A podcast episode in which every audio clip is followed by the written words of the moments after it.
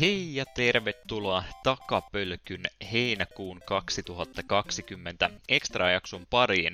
Ja musa-jaksoahan meillä täällä tällä kertaa olisi jälleen tarjolla, jonka teemana olisi tällä kertaa ensimmäisten kenttien musiikit peleistä ajatukset tuosta varmastikin heti hyppäävät ensimmäisen kappaleenkin myötä tuonne tasohyppelypelien puolelle, mutta ei pelkästään tasohyppelytä tällä kertaa, vaan ollaan yritetty aika monesta eri genrestä ja näitä tämmöisiä ensimmäiseksi kentiksi lueteltavia kappaleita pyrkiä valitsemaan.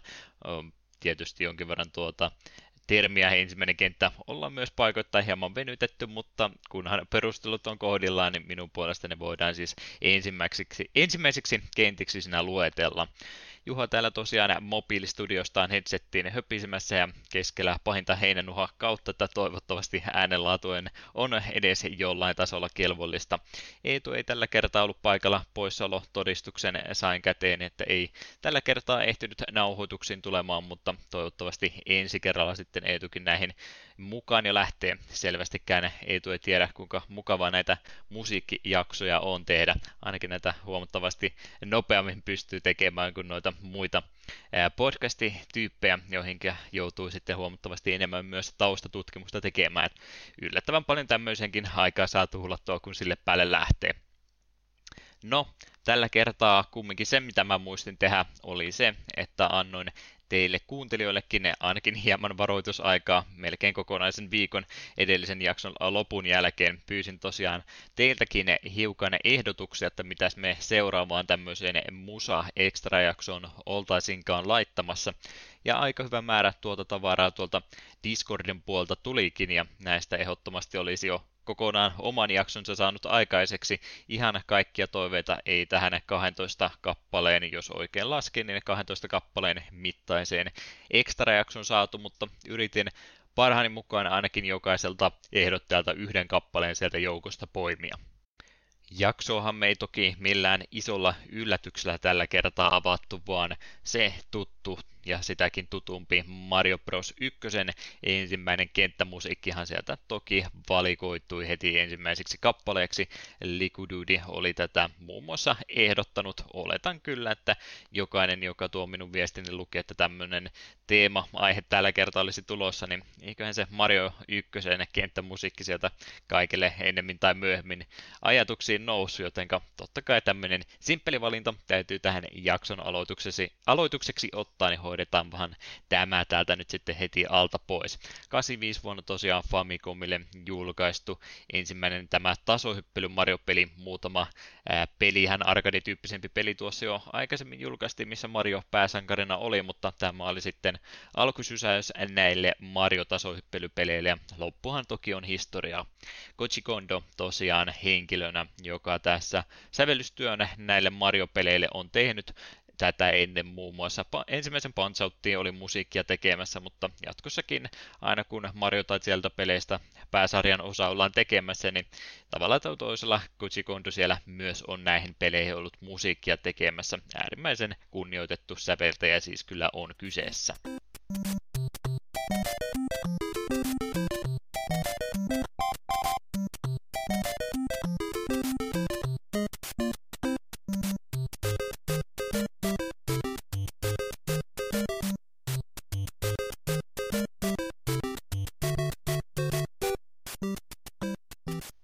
Eräs tunnettu tasohyppely kautta toimintasankarihan meinasi ja uhkasi jäädä pois tästä jaksosta. Nimittäin klassisen sarjan Megaman peleissähän meillä ongelma on siinä, että todella hyviä kenttämusiikkeja sieltä joukosta löytyisi, mitä pystyisi valitsemaan, mutta kun ne ei oikein pysty mitään näistä musiikista luettelemaan ensimmäisen kentän musiikiksi, niin Megamanhän meinasi jäädä tätä nyt sitten kokonansa pois.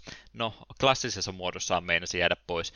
Oisinhan minä toki voinut 7 tai 8 peleistä ja alku kentän musiikin valita, mutta en lähtenyt sille linjalle, vaan hyppäsin sitten konsolisukupolvessa yhden eteenpäin tuonne 16-pittiselle aikakaudelle ja Mega Man X-pelisarjan pariin. Näistähän nyt sitten löytyy aika usein tämmöinen aloituskenttä ennen sitä tutuksi tullutta kenttävalikkoa. Super Nintendo tosiaan ensimmäisen Mega Man X-pelin alustana ja 93 vuonna oli tuolla Japanin suunnalla tämä peli julkaistu. Capcomin julkaisemasta toimintatasohyppelypelistä siis on kyse, jos jostain kumman syystä Mega Man pelit on teiltä ohitse mennyt. Ihan jo kahdeksan pittisellä aikakaudella. Tuo musiikkiraita oli jo todella arvostettua, joten odotukset oli varmastikin todella korkealla, kun Mega Man sitten vihdoin siirtyi 16-pittisille alustoille ei varmaan kenelläkään valittamista Mega Man X koko soundtrackista loppupeleissä ole yhtään mitään valittamista. On sen verran kovaa laatukamaa alusta loppuun, että hyvää musiikkia kyseisestä pelistä kyllä löytyy ja myöskin myöhemmistä osista yhtä lailla. Monien suosikki kumminkin on heti jo tämä X-sarjan ensimmäinen osa. Pisempi lista tekijöitä löytyy tämän pelin musiikkiraidan takalta. Täältä löytyy nimiä muun muassa kuten Setsuo Yamamoto, Makato, ää, anteeksi, Makoto Tomosawa, Yuki Iwai, Juko Takehara sekä Toshihiko Horiyama. Kävin heidän kaikkien viiden tietoja katsomassa, että mitä työtä siellä jälkeenpäin on tehty ja täytyy kyllä todeta, että jokainen näistä viidestä on tehnyt pitkän uran pelimusiikin parissa. Ja näistä kolme, miksi en kirjoittanut näitä ylös, mutta kolme henkilöä näistä on tänäkin päivänä edelleen aktiivisena ja nämä pari muutakin sitten, niin tosiaan monta kymmentä vuotta pelimusiikin parissa tekivät töitä kovastikin. Eikä ihme, jos Mega X musiikkiradan parissa on työtä viettänyt, niin ymmärrettävää kyllä, että menestyneen uran jo pelkästään sen ympärille pystyy luomaan. Henkilö, joka tätä kappaletta oli toivonut, oli Dango Jäpä. Aika lyhkäisesti oli täällä selitetty, kun ehdotettiin näitä vaihtoehtoja tämän jakson teemakappaleeksi. Mega Man Opening Stage valintaa perustettiin näinkin näppärästi tattua Capcom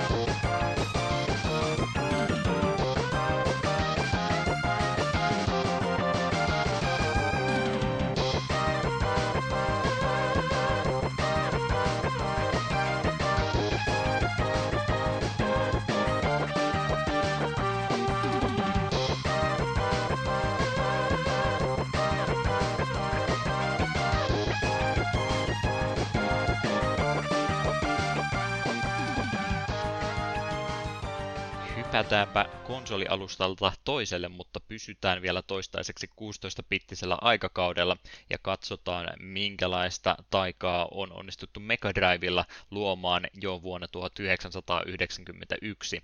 Sinä vuonna nimittäin julkaistiin Streets of Rage-pelisarjan ensimmäinen osa.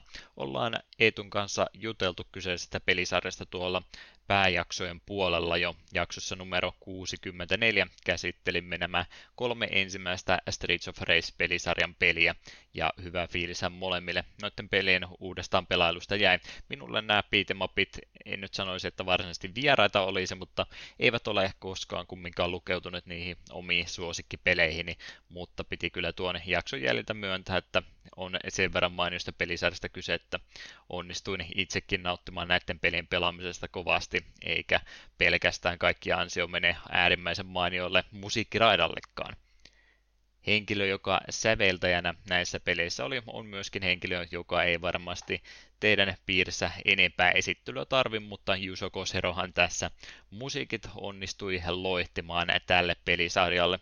Muun muassa ensimmäisen Easy-peliin, ensimmäisen kahteen Easy-peliin taisi osallistua, myöskin Etrian Odusseita, Smash Bros. ja paljon muuta löytyy miehen repertuarista, että on varsin ansioituneesta säveltäjästä tässä kyse.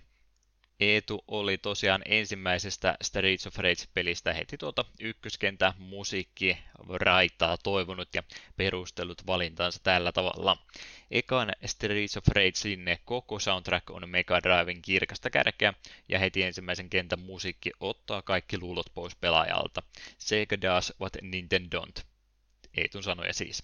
Disclaimerilla on myöskin perään sanonut, oikeasti SNESillä on enemmän kovia biisejä, mutta aina välillä Mega Drivekin, äh, Mega Drivekin osui kultasuoneen. Suottamme jälleen kerran Mega Drivea parjataan, mutta äärimmäisen hyvästä kappaleesta on kyllä kyse.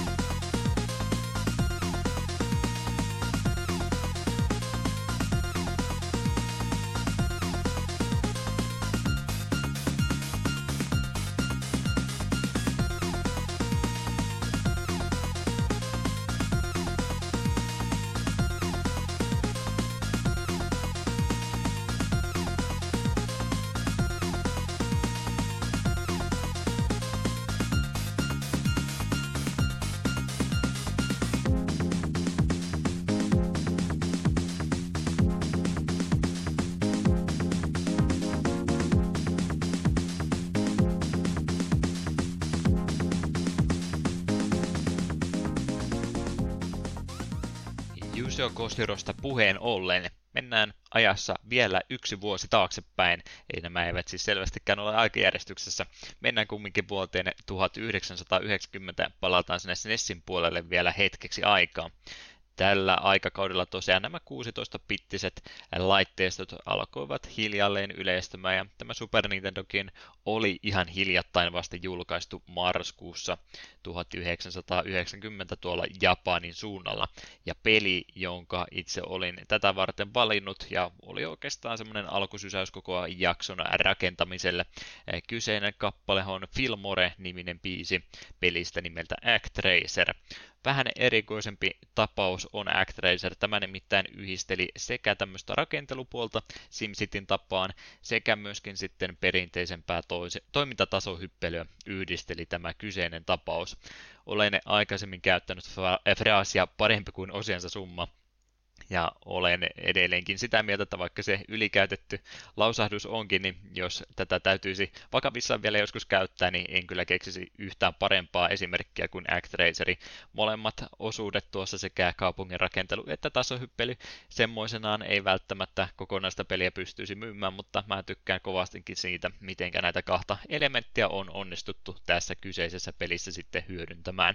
Tämä peli tosiaan alkaa sillä managerointipuolella ensiksi, mutta tässä kappaleen nimessäkin mainitussa Filmoren maailmassa sitten kuullaan pelin ensimmäinen varsinainen kenttäkappale, joka minun mielestäni tekee kyllä todella hyvän ensivaikutelman pelaajalle kun ottaa huomioon tämän alustan nuoren iän ihan kuukausi itse laitteen julkaisun jälkeen oli tämä peli jo tullut tulos, niin on kyllä suoranainen ihme, että Koshiro oli onnistunut jo tällaista musiikkia näinkin varhaisessa vaiheessa konsolin aikakautta saamaan aikaiseksi pelaajien lisäksi ihmeessä olivat kyllä myöskin muutkin säveltäjät.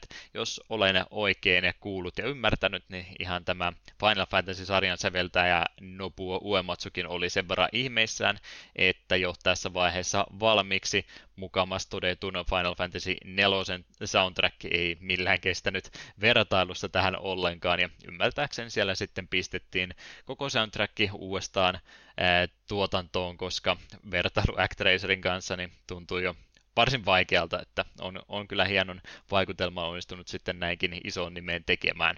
Jotkut ovat verranneet tämän kappaleen tyyliä myöskin noihin Castlevaniaista tuttuihin sävelin, eikä nuokaan väitteet minun mielestäni kovin väärässäkään ole.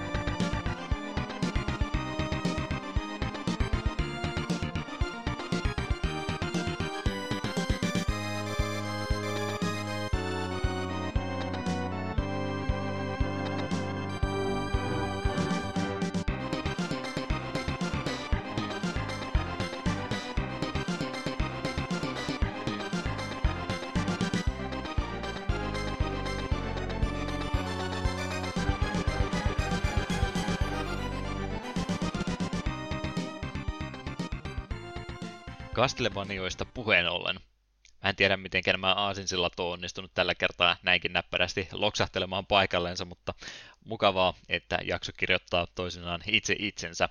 Castlevania-pelisarja siellä olisi kyllä paljon hyviä vaihtoehtoja tarjolla, mutta halusin tällä kertaa rajata kappaleet yksi per pelisarja, että saadaan mahdollisimman paljon vaihtelua, niin nyt oli sitten kovia ratkaisuja tehtävä. Ykkösestä löytyvä Vampire Killeri olisi ollut ehdottomasti kova vaihtoehto. Kuuntelijoiden joukosta Zephi oli tarjonnut myöskin Castlevania 3 Famicom Disk Systemin versiota tuosta ensimmäisen kentän kappaleesta. Olisi ollut äärimmäisen hyvä vaihtoehto myöskin, mutta diktaattorimaisesti jätin sen vielä tässä kohtaa hyödyntämättä. 16-pittisellä alustoilla kovia vaihtoehtoja olisi ollut myöskin käsikonsoleitakin, vaikka mitä olisi löytynyt, että valinnan varaa oli tällä kertaa äärimmäisen paljon. Siitä huolimatta mä sivuutin nämä ehdotukset tällä kertaa röyhkeästi ja valtavirasta poiketen halusin nostaa esille hiukan erikoisemman vaihtoehdon, toisen vaihtoehdon suoraan sanoen, koska mä en tiedä milloin tätä peliä pääsee muussa kontekstista kehumaan. Castlevania 2. Aika iso muutos ensimmäisen pelin jälkeen, eli ykkösestä tuttu tämä kenttäpohjainen peli muuttuikin yhtäkkiä paljon avoimemmaksi ja yritettiin sitten tuota tarinan puoltakin saada tähän peliin mukaan valitettavasti tuon toisen pelin kanssa tuo kenttäsuunnittelu jätti kyllä paljon toivomisen varaa. Aika paljon noista kentistä löytyi muun muassa näkymättömiä rotkoja, mitkä näytti ihan semmoisilta tiilinpaloilta, että niiden päältä voisi kävellä, mutta hupsista keikkaa kun ylikävelet, niin siellä onkin sitten rotko takaisin alempaan kerrokseen, mutta kun kiertämään uudestaan, sikäli mikäli et sitten suoraan onnistunut vesiesteisen tai muuhun vaaraan putoamaan, ja paikoitelle nuo linnoituksetkin, mitkä piti semmoisena tietynlaisena kenttinä tässä toimia, niin oli sitten omituisen autioita, että en tiedä mitä tässä nyt oli sitten päässyt tapahtumaan. Hyviä ideoita oli kyllä kovastikin, mutta niitä ei sitten onnistuttu vielä joko tässä vaiheessa, oliko syyssä nyt sitten kokemattomuus vai konsolin rajoitteet vai mikä, mutta aika paljon jäätiin siitä tavoitteesta nyt sitten loppupeleissä paljon semmoisia tärkeitä käyttöesineitäkin yritettiin tässä hyödyntää, mutta ne toi sitten semmoisen jo paha, pahalla tavalla tunnetun kryptisyyden tähän pelin mukaan, joilla ei taidettu onnistua lähinnä mitään muuta tekemään kuin kasvattamaan noiden pelioppaiden myyntejä. Aika paljon varmasti lisäminuuttia ja kerrytettiin näille neuvontalinjoille, jos semmoisia oli sitten käytettävissä kyläläisiltähän piti tuossa pelin sisällä jonkinlaista vinkkiä saada, että mitä tässä pitäisi tehdä, mutta ymmärtääkseni tässä oli sitten ihan Japanin versiossakin suoraan tarkoituksella vääriä neuvoja annettu sitten tiettyjä hahmojen toimesta, ja varmasti sitten tuo vähän tönköhkö englanninkielinen käännöskin teki siitä sitten vielä entistä vaikea selkoisempaa, että aika huonolla tapaa tunnetusta Castlevania-osasta tässä nyt sitten loppupeleissä onkin kyse kumminkin haluan sanoa, että varsin kunnianhimoinen jatko-osa oli tässä kohtaa vielä kyseessä. Tähän aikaan vielä uskallettiin jonkin verran ottaakin riskejä ennen kuin R-halihemmät sitten haluttiin ja puristaa tiukkaan muottiin, että älkää vaan liikaa poiketko siitä hyväksi havaitusta linjasta. Vaikka tuo peli jäikin varmasti kauaksi tekijöiden sekä pelaajien toiveista, niin ei tuossa kyseessä kuitenkaan nyt ihan toivoton tapaus ole. Kyllä tuota peliä tänäkin päivänä pelaatessa vielä jotain irti saa, ja tämmöisiä fani rom pelin ympärille on kyllä tehty, että jos haluaa siitä vähän käyttäjäystävällisemmän version itselleen tehdä, niin se on tänä päivänä myöskin mahdollista. Onneksi tuo pelin musiikkiraita kumminkin tuota peliä kantaa aika pitkällekin, ja se on ehdottomasti tämän pelin paras puoli. Erikoisuutena tuolla Japanin suunnalla oli sitten tämä Famicom Disk System-versio ja siitä löytynyt tämä VRC6-chippi. Monesti kun mä oon näitä jälkeenpäin käynyt kuuntelemassa, niin on ollut aina kateellinen näille versioille, koska niissä on sitten enemmän ollut näitä musiikkikanavia sitä myötä enemmän soittineja vaihtoehtoja käytettävissä, niin monesti noin Famicom Disk Systemin version kappaleet on sitten kuulostanut paremmilta, muun muassa tuo Zeppin ehdottoma Castlevania kolmosen kappale, niin kuulostaa kyllä varsin mainiolta tämän disk kautta kuunneltuna. Mutta joissain tapauksissa tämäkin yritys on hiukan futi suoraan sanottaen mennyt, jos käytte nimittäin kuuntelemassa Castlevania 2 Bloody Tears-kappaleen Famicom Disk System versio, niin täytyy kyllä sanoa, että nyt on instrumentalisoinnin kanssa tapahtunut jonkinmoinen virhe, sillä tuo kappale kuulostaa siinä muodossa kyllä varsin surkealta, joten väittäisin, että tuo NES-versio vie siitä versiosta voiton kyllä ihan 6-0. Joo, tuolla kävin sitä kappaleen kommentteja lukemassa ja siellä olikin nimetty tuo kyseinen versio Bloody Earsiksi. Aika nokkelia nuo YouTube-kommentoijat.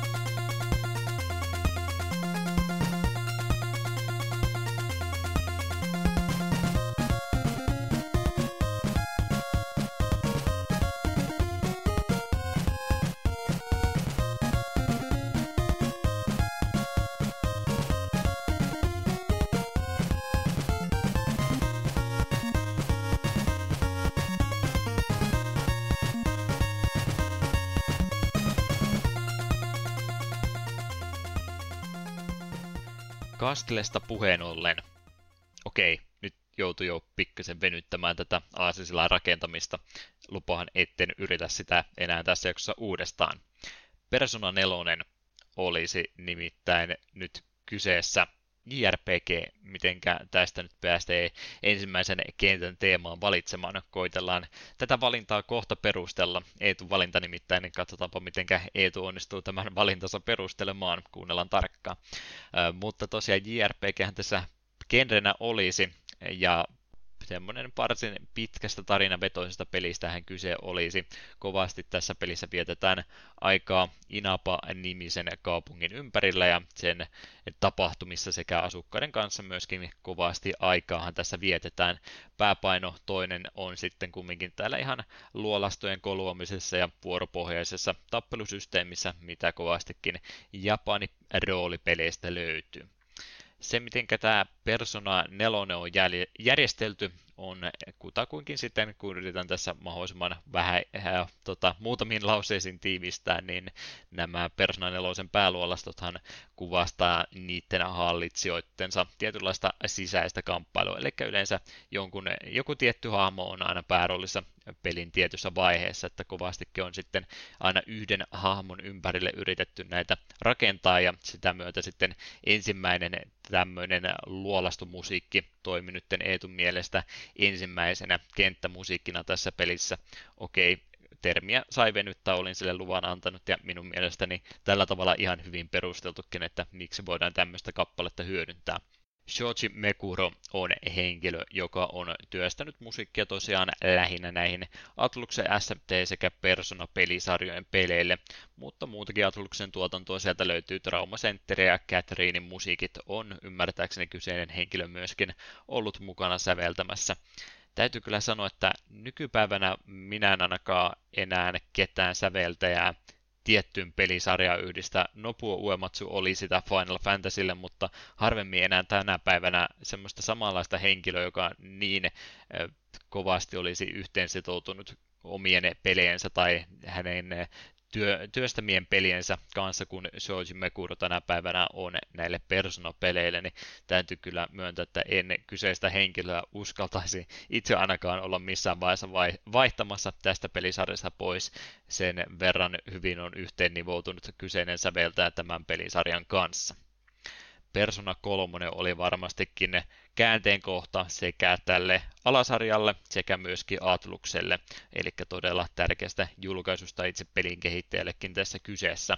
Odotukset tuo pelisarjan neljännen osan kohdalla oli jo varsin, varsin korkealla.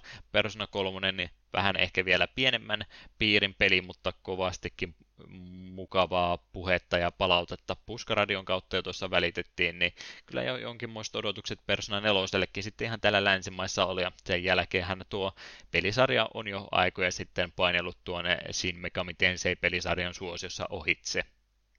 Eetuhan tätä kappaletta tosiaan oli toivonut, eikä tarvinnut ainakaan minun kohdalla sen enempää suostutella, kun pääsee Persona 4 puhumaan tässä uudestaan. Kyseinen pelihän tosiaan myöhemmin julkaistiin PS Vitalle sitten, ja tuo PS Vita-versiokin sitten ihan hiljattain tässä portattiin tietokonealustolle Steamin kautta. Ainakin tuo kyseinen peli on julkaistu hiukan korkeammalla resoluutiolla, niin tätäkin peliä kyllä tänä päivänä pääsee muillakin alustolla kuin PS Vitalla siis pelaamaan. Mutta Eetu oli tosiaan kommentoinut kappale valintansa tällä tavalla. Jälleen peli, joka on sekä lähellä sydäntä että omaa uskomattoman soundtrackin. Sitä voi miettiä, miten 1-1 biisi tässä määritellään, mutta itse haluaisin ajatella, että varsinainen alku pelimekaniikoille alkaa vasta tästä pisteestä. Onhan kyseessä kuitenkin ensimmäinen pelin dungeon. Kappale on todella tarttuva ja intensiivinen, tehden heti selväksi, että nyt loppuu kädestä pitely. Olisi helppo kuvitella, että tämä kappale soisi jonkun toisen pelin jokaisessa dungeonissa, mutta Persona 4 ei siihen tyydy, vaan tykittää jokaisessa paikassa täydellisillä omilla kappaleillaan, jotka ovat vielä kaikki kuin erimuoteista.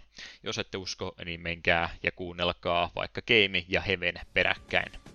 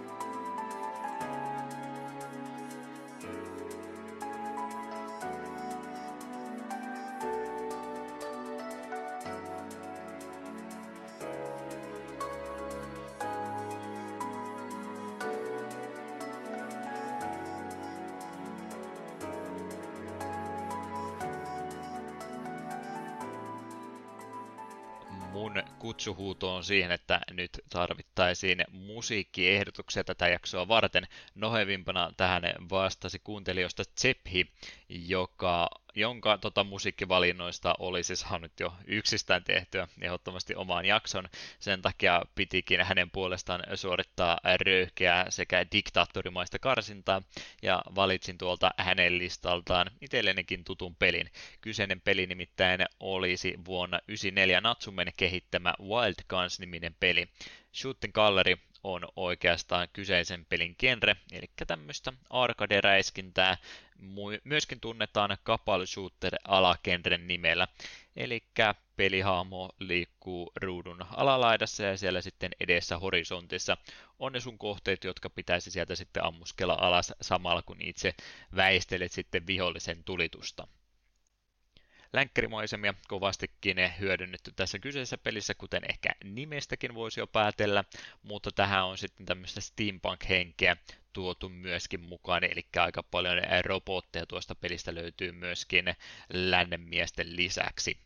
Hirojuki Iwatsuki on ilmeisesti henkilö, joka päävastuussa on tämän kyseisen pelin musiikkiraidasta ollut. Hän on tehnyt paljonkin tämmöisten sen tai tyylisten äh, lastensarjojen pelien musiikkiraitoja, mutta kyllä häneltä sieltä äh, repertuarista myös paljon muitakin pelejä löytyy. Edelleenkin aktiivinen pelin musiikin säveltäjä on kyseinen herrasmies.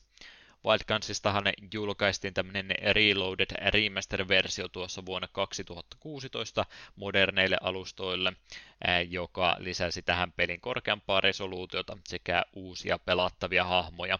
Ja myöskin tässä suht hiljattain Wild Guns lisättiin tuonne Switch Onlinein SNES-pelivalikoimaan, joten laillisia vaihtoehtoja tämän pelin pelaamiseen löytyy tänä päivänä ihan mukavasti, mikä on kyllä erittäin hyvä asia. Mä ainakin itse suosittelen itse peliäkin ja myöskin kappaletta varsin lämpöisesti. Tämä on kyllä nimittäin tämän, tämän konsolin omia suosikkipelejäni.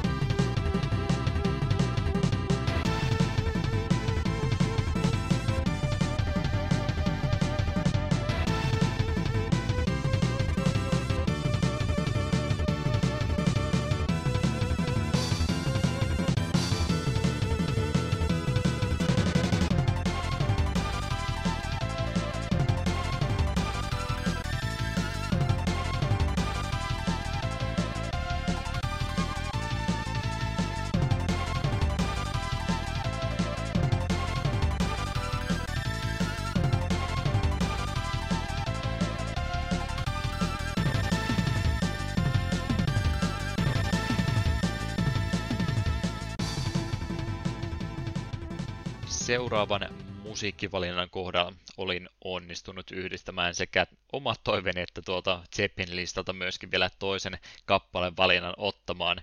Kyseinen valinta nimittäin olisi pelistä nimeltä Shovel Knight vuonna 2014 PClle julkaistusta pelistä. Kyseistä peliähän on toki myöskin konsolialustoille sitten käännetty varmastikin jokaiselle, ja kovasti lisäosia tuo peli myöskin sai.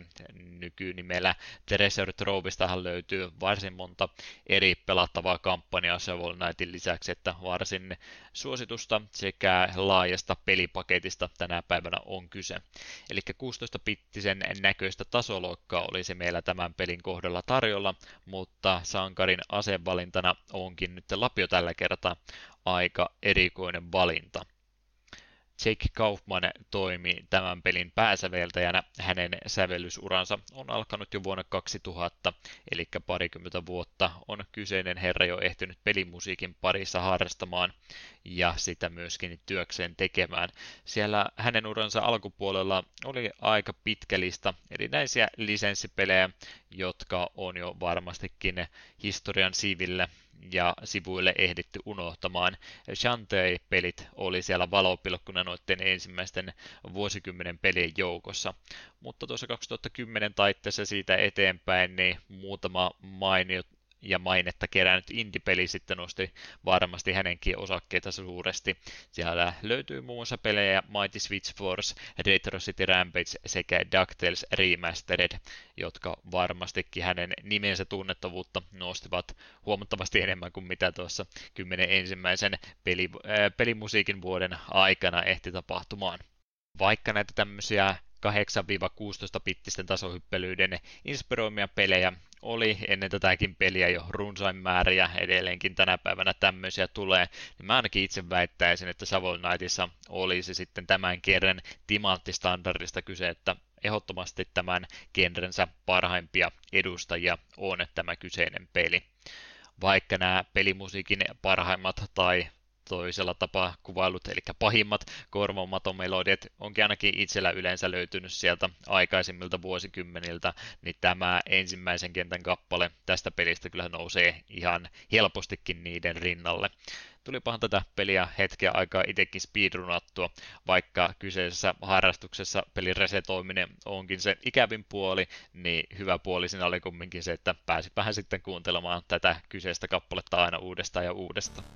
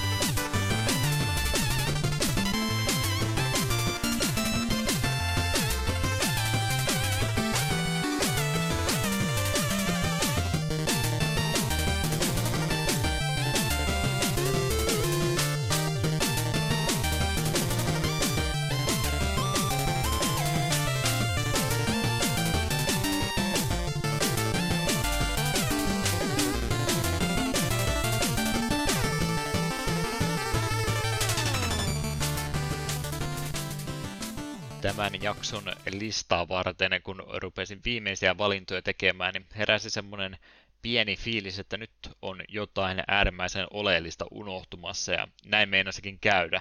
Huomasin nimittäin, että vuoden 93 PC-pelin, eli Doomin ensimmäinen kappale meinasi unohtua listalta kokonaan.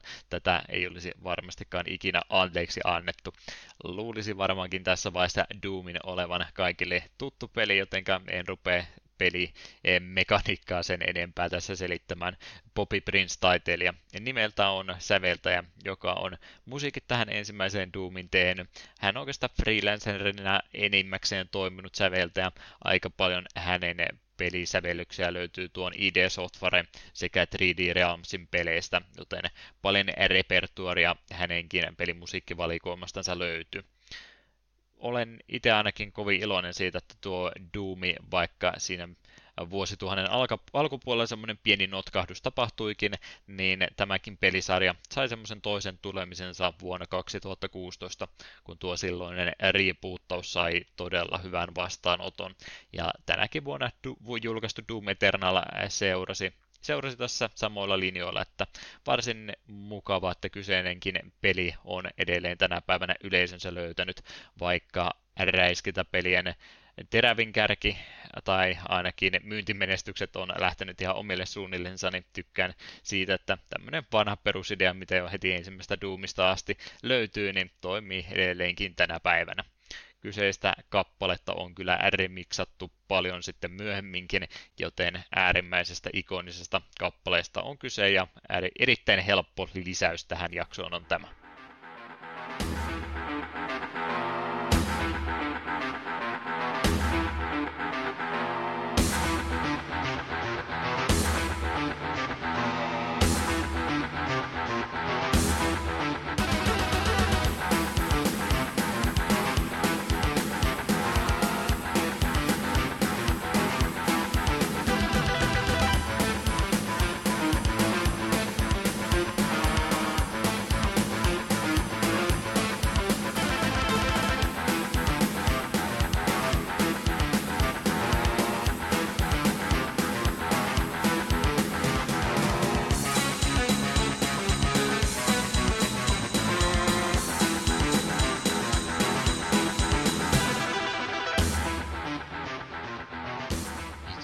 Peli, musiikki, vaihtoehdot ei nyt mene liian tunnettuihin piireihin tällä kertaa, niin koitetaanpas sieltä hiukan tuntemattomimpien pelien puolesta myöskin napata jotain.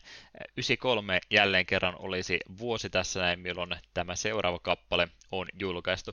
En tiedä, miten tämä 93 on nyt tänä, tällä kertaa näinkin korkealle noussut, mutta ilmeisesti pelimusiikille mainiosta vuodesta on, on 93 vuonna ollut kyse. Sharp X 68-tonniselle oli nimittäin julkaistu tämmöinen erikoinen peli, Cyberblock Metal Orange EX, ja sen pelin ensimmäinen kenttäteema, Antsu, oli ollut tässä peliä toivomassa, ja täytyy kyllä myöntää, että jos tämmöistä toivetta ei olisi esitetty, niin aika epätodennäköistä, että tämä kyseinen kappale olisi tähän jaksoon muuten päätynyt, mutta hyvä, että vähän erikoisempiakin vaihtoehtoja saadaan joukkoon. 93 vuonna tosiaan Sharpin laitteelle julkaistusta pelistä olisi kyse, Metrovici Studio Cybertech Custom oli nimi Hirviö Studiolla, joka oli kehittämässä tätä peliä. Eli tämmöisestä Breakout-tyylisestä pelistä olisi kyse, jossa löytyy sitten tämmöisistä Shmup-peleistä tuttuja power myöskin. Eli palloa pomputellaan ruudulla eteenpäin, mutta sitten pystytään itsekin näitä laatikoita rikkomaan ampumalla niitä. Tämmöisiä pelejä on kyllä paljon tämän jälkeenkin julkaistu ja täytyy myöntää, että kaikessa perusideassaan niin varsin mainio kahden genren yhdistelmästä olisi tässä kyse, vaikka en tätä kyseistä peliä olekaan pelannut. Tässä kyseisessä pelissä nimittäin kenttien läpäisystä palkintona tietynlaisia poseerauskuviakin sitten saadaan unlockattua. Ollaankohan me tämä peli mainittu nimeltä jossain meidän fanikäännössegmentissä tai tänä päivänä pelihistoriassa segmentissä hyvinkin mahdollista. Kolme säveltäjää oli tämän pelin sävellystyöstä kiitettynä. Kyseiset henkilöt ovat Masaharu Iwata, Hitoshi Sakimoto sekä JKL Furukawa. Kaikki kolme edelleenkin aktiivista säveltäjää on, mutta täytyy kyllä sanoa, että aika suuristakin nimistä loppupeleissä on kyse. Masaharu Iwata muun muassa Ogre Battleihin, Final Fantasy pääsarjan peleihin sekä Soul Calibur 4 tehnyt musiikkia ja Hitoshi Sakimoto sitten hänen repertuaristansa löytyy Final Fantasy Tactics ja Final Fantasy 12, että aika pienestä on täälläkin aloitettu sitten ja päädytty ihan näinkin isojen pelisarjojen piiriin. JKL Furukawa edelleenkin on tosiaan myöskin aktiivinen, jos ainakin hänen tuota japaninkielistä Twitter-tiliä on uskominen, mutta hänestä vähän vähemmän onnistuin tietoa löytämään. Kaikki kumminkin pelimusiikin parissa tänä päivänä edelleenkin ovat olleet. Antsu oli tosiaan tätä ehdotusta tänne meille heittänyt ja minä sen tietysti toteutin. Hän oli perustellut valintansa tällä tavalla. Jotta Extra jakson Japsi aikuispelikiintiö täyttyisi, niin Cyberblock Metal Orange EX Stage 1 on ihan jepa. Hauska peli muutenkin. Kiitos, kiintiö on täytetty.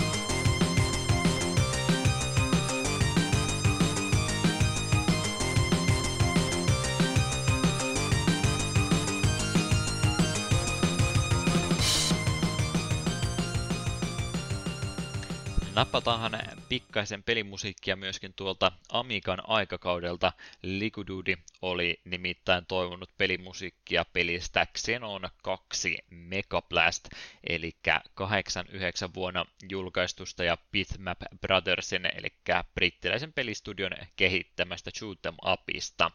Eli tämmöisestä pystysuuntaan scrollaavasta smupistahan tässä tosiaan olisi puhe. Tämän pelin sävellyspuolella valtaosasta pelimusiikista oli vastannut David Whittaker, myöskin erittäin ahkera pelimusiikin säveltäjä, ollut tuolla 80-90-luvun aikana. En oikeastaan lähde edes purkamaan, mitä kaikkea hän on tehnyt. Nopeammin pystyy selittämään, jos kertoo, mitä hän ei ole tehnyt, sillä niinkin paljon peliä. Tuota brittiskeneestä löytyy hänen käsistänsä, että lista on varsin vakuuttava. Tämä pelin teemamusiikki on kuitenkin remiksattu versio tuonne englantilaisen electronic-musiikin artistilta nimeltä Pomp the Bass, jonka kappaleen Megablast nimestä tuo pelikin on sitten lisänimensä saanut. Varsin tutun kuuloinen oli kyllä tuo ka- kappale sitten, en tiedä onko se on radiosoitossa joskus vai mitä kautta on tullut tutuksi, mutta ihan tuolla brittien listoillakin se tietyllä siellä ehti nousemaan, että semmoista ihan pelin musiikin ulkopuoleltakin, niin tunnustusta on kyllä tuo peli saanut, ja selvästikin kyllä tunnistaa, että samasta kappaleesta tässä on kyse, vaikka se tässä pelissä pikkasen erilaisena sitten soikin. Liquidudy oli tosiaan kommentoinut kappaleen valintansa tällä tavalla. Yksi tiukka pängeri tuli mieleen vanhemmalta tietokoneosastolta, eli Xenon 2. Tuo sama intropiisi mielestäni soi myöskin siinä ekassa kentässä. Ja ihan oikeassa Likududi tässä valinnassa oli kyllä se tuossa ekassa kentässäkin oli soimassa. Tosin peliä pelaatessa noita ääniraitoja on rajallisesti käytettävissä, joten musiikkiraidasta rupeaa aina putoilemaan soittimia, kun sitten toiminta ruudullakin rupeaa vähän hektisemmäksi muuttumaan. Sen takia tätä kappaletta onkin mainiota kuunnella tämmöisen podcastin kautta.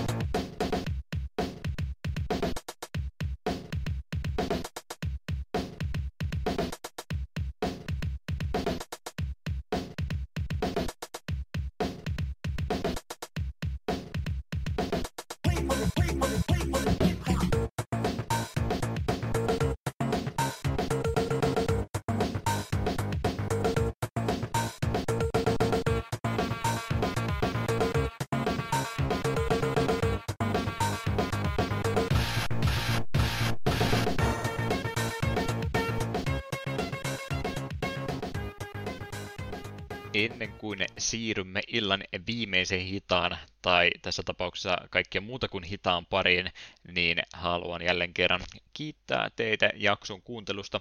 Näitä muutama musiikkijaksoa on ollut kyllä tosi mukava ollut koota yhteen, ja myönnettäköön, että myöskin työmäärältäänkin nämä on suht helppoja tehdä, että ei muuta kuin jaksoja vaan listalla ja pikkasen pohjustusta jokaista kappaletta varten, niin ihan tämmöisessä ekstra muodossa niin erittäin mukava tämmöisiä jaksoja toteuttaa ja aivan sata varmasti tulee näitä sitten myöhemminkin tekemään. Ilmoittelen sitten taas etukäteen, kun teema on valittu, niin ruvetaan sitten porukalla jälleen kerran musiikkivalintoja yhdessä miettimään. Mutta mitäs me sitten viimeiseksi valitaan. Tehdään samalla tavalla kuin viime kerralla, että hoidetaan se simppelit ja yksinkertaiset valinnat ensimmäisenä ja viimeisenä alta pois. Ja mikä yksi simppeli valinta tämmöistä varten on, niin löytyisi vuodelta 91. Olisi voinut ehkä pohjustaa, että Sonic-peleissähän toki on aina ollut vahvoja avauskappaleita. Dango ja Pää ehdotti muun muassa Sonic 2 Emerald Hill Zone, olisi myöskin hyvä valinta ollut, ja sieltä 3D-peleistäkin kyllä varsin hyviä vaihtoehtoja löytyi, mutta Hasuki oli muun muassa toivonut ihan ensimmäistä Sonic the Hedgehogista, tuota Green Hills Zonein eh, niin täytyyhän sekin nyt sitten tässä pois hyödyntää. Masato Nakamura oli tosiaan säveltäjän nimi, joka ensimmäiseen kahteen Soniciin on musiikkia tehnyt. Hän on japanilainen muusikko, bassokitaristi sekä musiikin tuottaja, joka vaikuttaa myöskin J-pop-ryhmä Dreams Come Truessa tuo kyseinen bändi on ollut aktiivisena aina tuolta 80-luvun lopulta alkaen ja edelleen tänäkin päivänä taitaa kyseinen ää, poppo musiikkialla tekemässä, että pitkäikäisestä tiimistä tuossakin on kyse. Hän on tosiaan säveltänyt musiikit kahteen ensimmäiseen Sonic-peliin. Sen jälkeen tiet erkanevat sitten hänen ja Seikan välisten erimielisyyksien takia. Ja kolmosen kanssa sitten tunnetusti hiukan katsottiin vaikutteita muualta päin maailmaa tämä bändi omistaakin sitten ihan suoraan tuo kakkospelin musiikit, jotenka se on tietynlaisia ongelmia aina aiheuttanut, kun näitä parin ensimmäisen pelin tunnetumpia säveliä ollaan sitten yritetty hyödyntää uudestaan, koska nuo oikeudet on sitten joko Seikan tai tämän bändin ja säveltäjän omistuksessa. Sen takia aika harvoin myöskään tuota Green Hillsia on uudestaan sitten hyödynnetty, tai jos on, niin sitten on täytynyt tämän bändin kanssa sopia, että miten me tehdään tämän musiikin kanssa. Mutta ei siinä sitten muuta tällä kertaa, ei muuta kuin sinisen siilin myötä kohti vihreämpiä niittyjä. Kiitos kuuntelusta.